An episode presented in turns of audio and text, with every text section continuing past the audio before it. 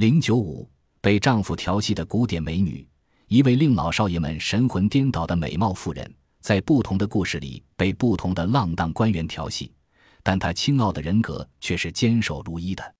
汉乐府民歌《陌上桑》中的女主角罗敷，已经成为我国古代文学作品中的美女形象。不管是中国文学史、文艺理论，还是写作基础，无一例外的都谈到《陌上桑》。介绍诗歌是怎样运用烘托、渲染和反衬的手法来写出罗敷的美丽的，但是对这么一位美女却有种种不同的说法。《乐府诗集》卷二十八《陌上桑》下引古今注说：“陌上桑者，出秦氏女子，秦氏邯郸人，有女名罗敷，为一人千城王人妻。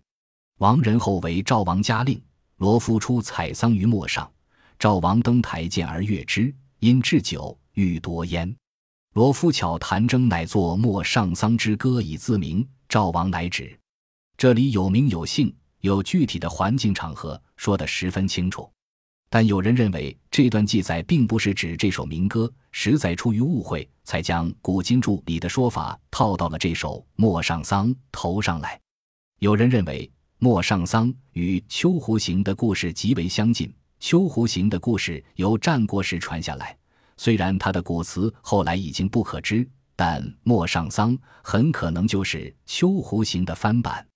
秋胡的故事最早见于刘向的《列女传》，说的是鲁国有人叫秋胡，娶了个妻子，新婚才五天，就离开家乡到陈国去当官，过了五年才回来，在即将到达家里的路上，见一个美妇人在采桑叶，心里十分爱悦。就下车对他说：“麦里种田不如逢到一个好年成，麦里采桑不如碰到一个大官。我有金子，我愿意把它献给你。”美夫人回答说：“我采桑纺织，以供衣食，上养二老，下补儿子，不愿要别人的金子。”秋胡听了就离去回家拜见其母，谁知秋胡刚才调戏的竟然是自己的妻子。他对秋胡的行为十分气恨，就投河自杀了。这是与莫上桑所著的《罗浮出外采桑》，一个大官前来调戏，他回答说，她的丈夫也在外边做官，使君意和鱼的故事十分相像。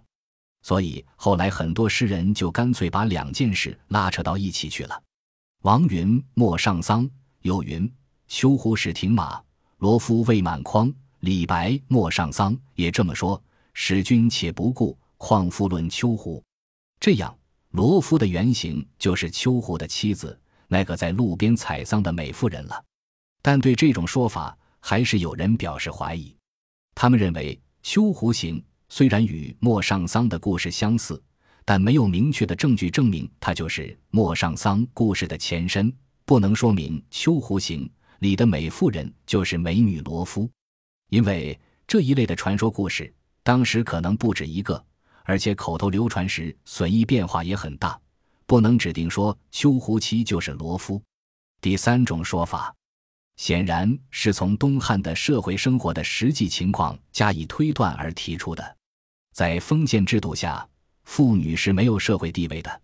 在东汉的时候，权豪、贵族甚至宦官都是肆意掠夺、霸占妇女的。《后汉书》中的《梁节王畅传》。乐成晋王党传、丹超传、曹节传、梁冀传等都记载了这种事例。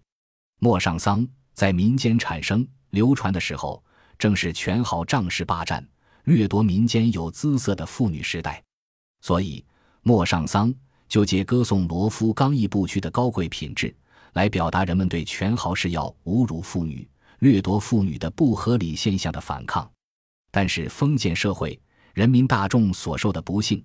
在民间诗歌或别的艺术样式里，只能以委婉曲折而含蓄的方式表现出来，因此幻想和虚构的成分很重。这种幻想和虚构都是有现实根据的，有的幻想和虚构对于反抗封建压迫有一定的积极作用。所以，陌上桑在民间形成流传的过程中，便虚构出了罗敷能文能武的丈夫，借罗敷的夸耀夫婿。无情的嘲讽、侮辱、掠夺妇女的豪门贵族，罗敷是民间妇女的典型，美丽、善良、勇敢、顽强。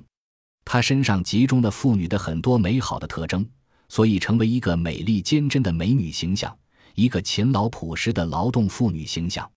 王济思先生在《陌上桑德的人物》一文里则提出了这样的看法：罗夫本是汉代妇女惯用的名字，而《陌上桑》中的秦罗夫更成东汉后期有些故事传说中的好女子的通称。罗夫这名字在西汉就有。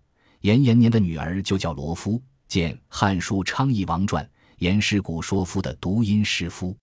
乐府诗《孔雀东南飞》里也有东家有贤女，自名秦罗夫，长得十分漂亮，可恰体无比。后来盛赞东家有贤女，窈窕燕城郭，可见秦罗夫一名实在是东汉后期故事传说中美女的通称。